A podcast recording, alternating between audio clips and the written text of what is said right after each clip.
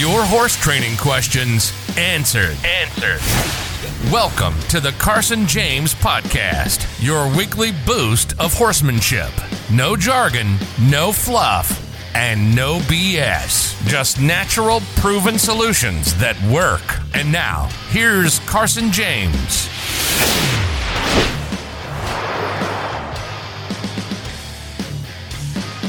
Okie dokie. For this podcast, I'm just going to tell you guys about the new horsey that I bought.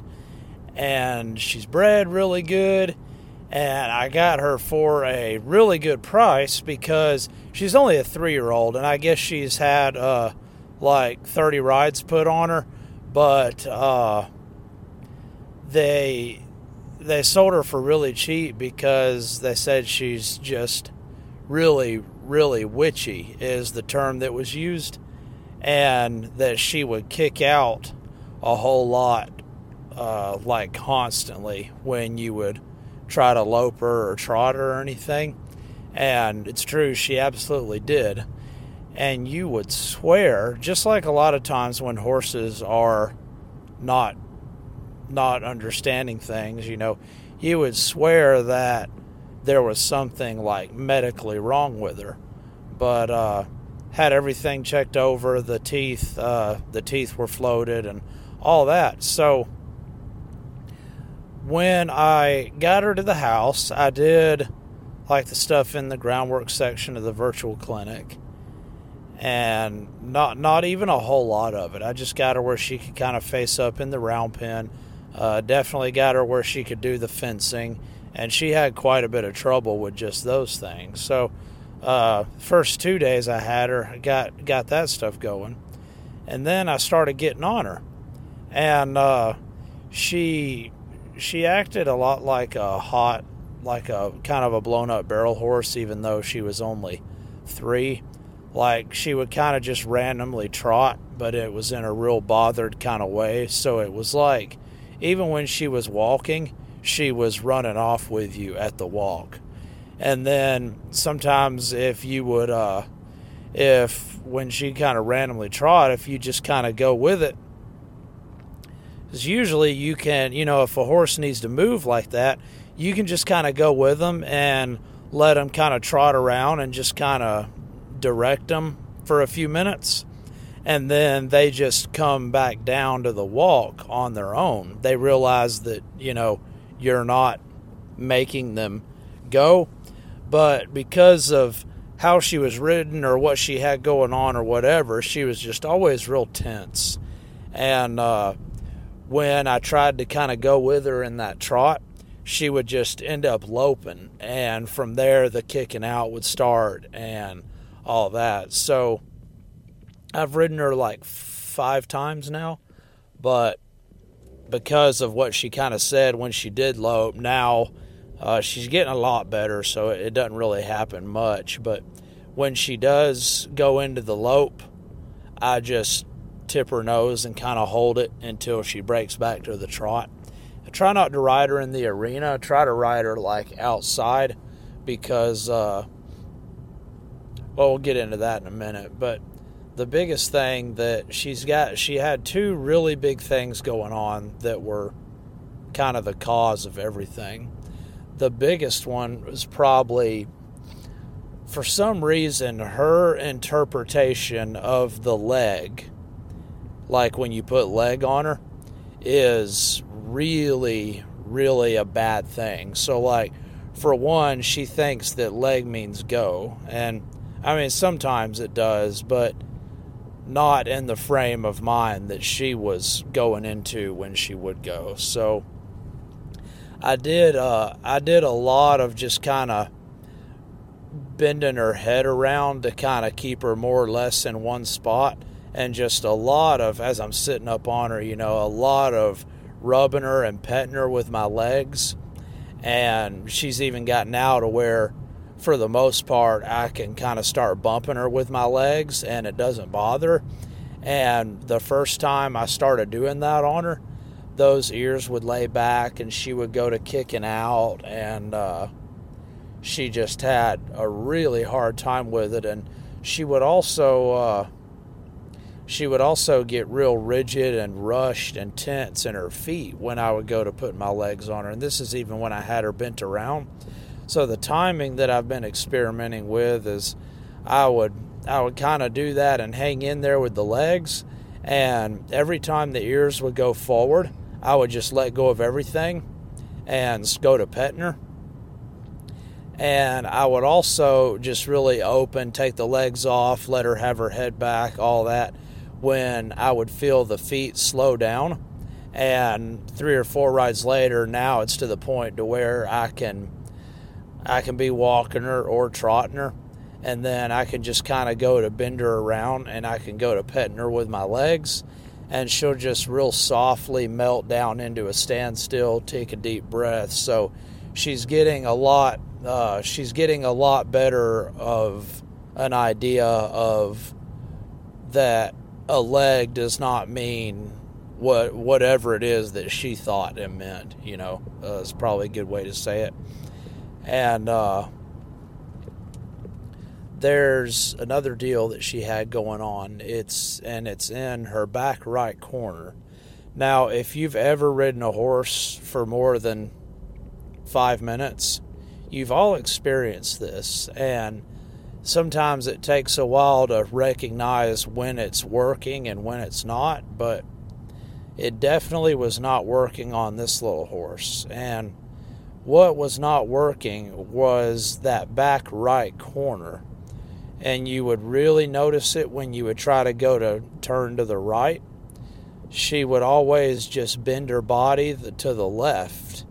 And the reason she would do that is because that Oh, there's more. We're driving right now, and the deer are out like crazy. There's one over there on the right, too. but what that means about that back right corner is that her right hind leg, when you're going to the right, you want that right hind leg to kind of land underneath your tailbone. Think of it like that. Now, a lot of times, what will happen is that right hind leg in your right turn will not really land under your tailbone. It'll land kind of to the right of your tailbone. Or it might be to the right of your tailbone and actually landing several inches behind your tailbone. I'm just using the tailbone as a as a reference point, but basically that right hind leg needs to step underneath the load, meaning it needs to land under the center of the horse's body. And uh, what that does is it allows the horse to not drop the right shoulder. And that allows the horse to maintain proper bend going to the right. So, I started realizing, and I never even thought of this until I started doing this with her yesterday, and it worked amazingly. But uh, if a lot of you might probably familiar with the redirecting exercise, and that's a way you just keep redirecting the feet and make it the horse's idea to slow down and or stop. Works really good. So I started combining the two together what I normally do for a horse that's really stiff on that back right corner is I just keep on pushing their hips to the left. So I put my right leg back a little bit from where it naturally hangs, and I go to bumping or squeezing or whatever with my right leg until I feel that hip kind of slide to the left just a little bit it, it's kind of like disengaging the hind end, but it's not to that degree where you're not you're not bending them real deep. You're only bending them like a few inches, not all the way around like you see. And you're not asking them to actually disengage it. You're actually what you're really doing is asking them to engage it technically, but you're asking them to stop trying to step their hip to the inside of the turn because that's what causes the incorrect bend and the la- and the loss of balance in the horse. So, anyways, uh, I walked her around for probably an hour a day, eh, maybe 30 or 40 minutes a day for the past two or three days now, and just doing kind of think of doing like squares, and at every corner, I would just turn her by swinging her hip to the left. Well, now she's gotten to where when you go to reach to turn her to the right, she actually shapes up and you feel that little bit of sway in the in the hips and everything is going a lot better now. And I've also been trying to be really careful to release the leg. Oh excuse me.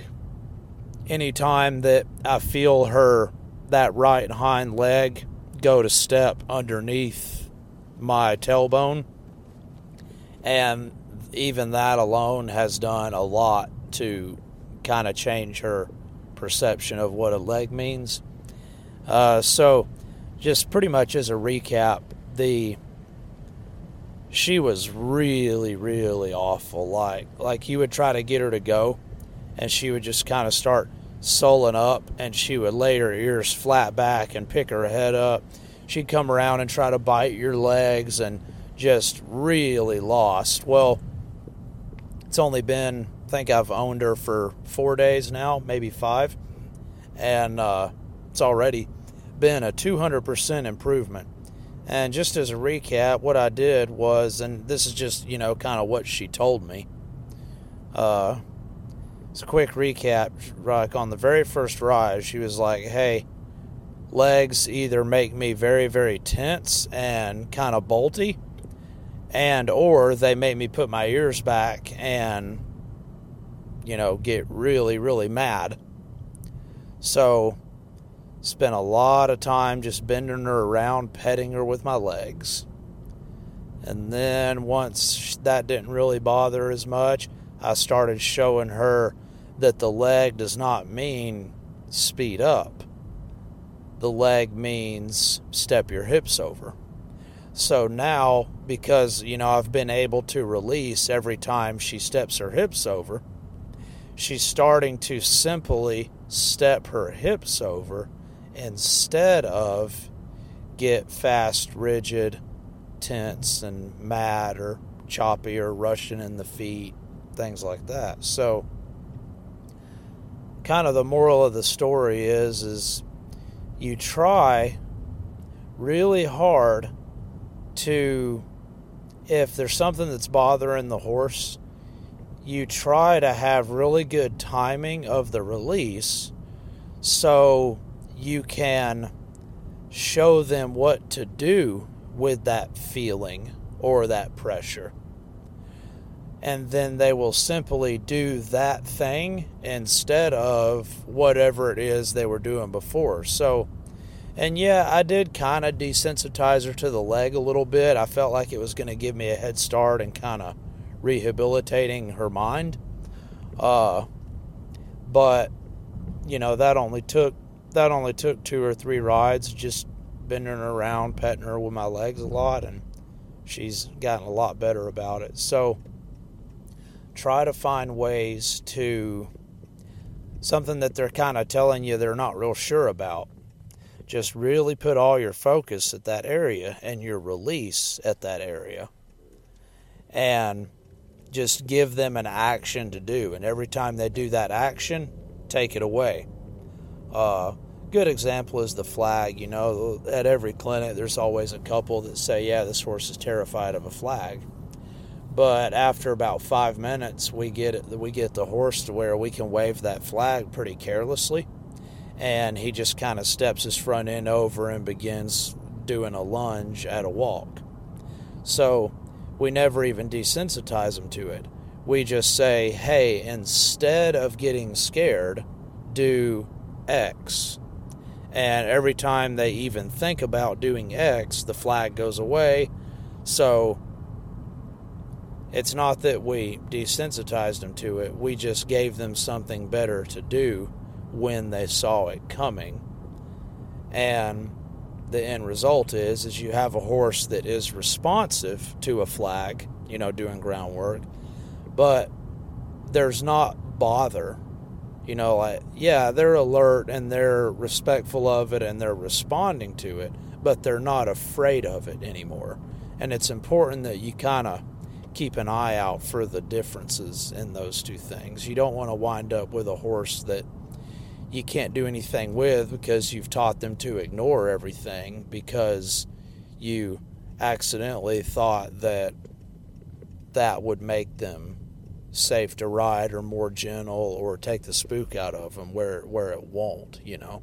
So it's kind of where we're at so far. Uh, let's see if anybody's wondering. I've just been riding her in a traditional rawhide hackamore, and uh, I feel like even just she she pretty much lived in a stall, and got a whole bunch of alfalfa, not much turnout, I don't think.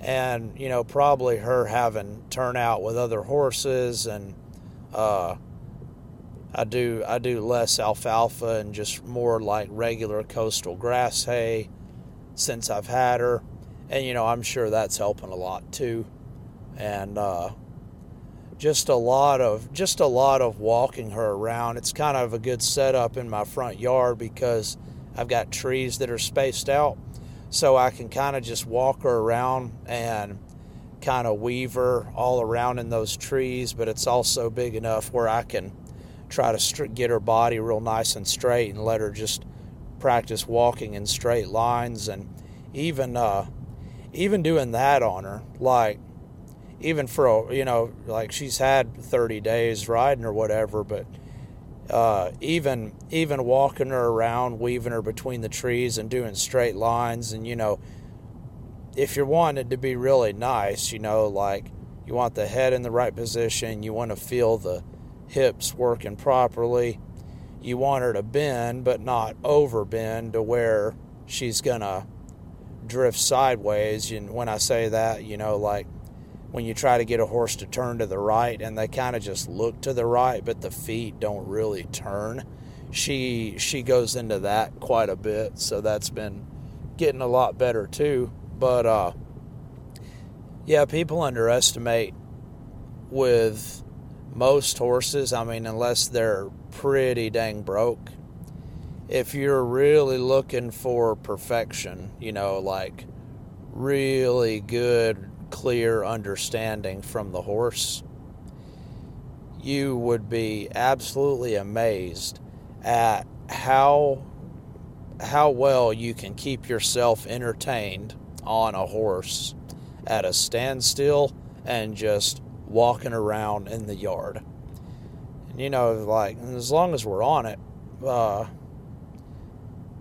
you know, we already mentioned, you know, when you're walking a straight line, you want the head to be in the middle when you're walking to the right, you want the head to be to the right, you want the shoulder to not be dropped, you want the hips to be working. So, uh, you don't want to feel you don't want to feel the horse fall onto the outside leg. So, like if you're trying to turn to the left, you don't want to feel like they're kind of drifting through that left turn, running into your right calf or your right heel. So there's, you know, there is so much that you can work on physically and mentally for the horse. Just walking around uh, and letting them practice standing still under a shade tree, you know. That's pretty much all I've done with her, and it's been a 200% improvement in everything she had going on. So that's kind of where we're at, and maybe even for the next one of these, we will do another update. See you next time. You've been listening to the Carson James Podcast. Real, simple horsemanship. Subscribe now to get new questions answered every week. If you enjoyed this week's podcast, drop us a review and share it with your horsey friends.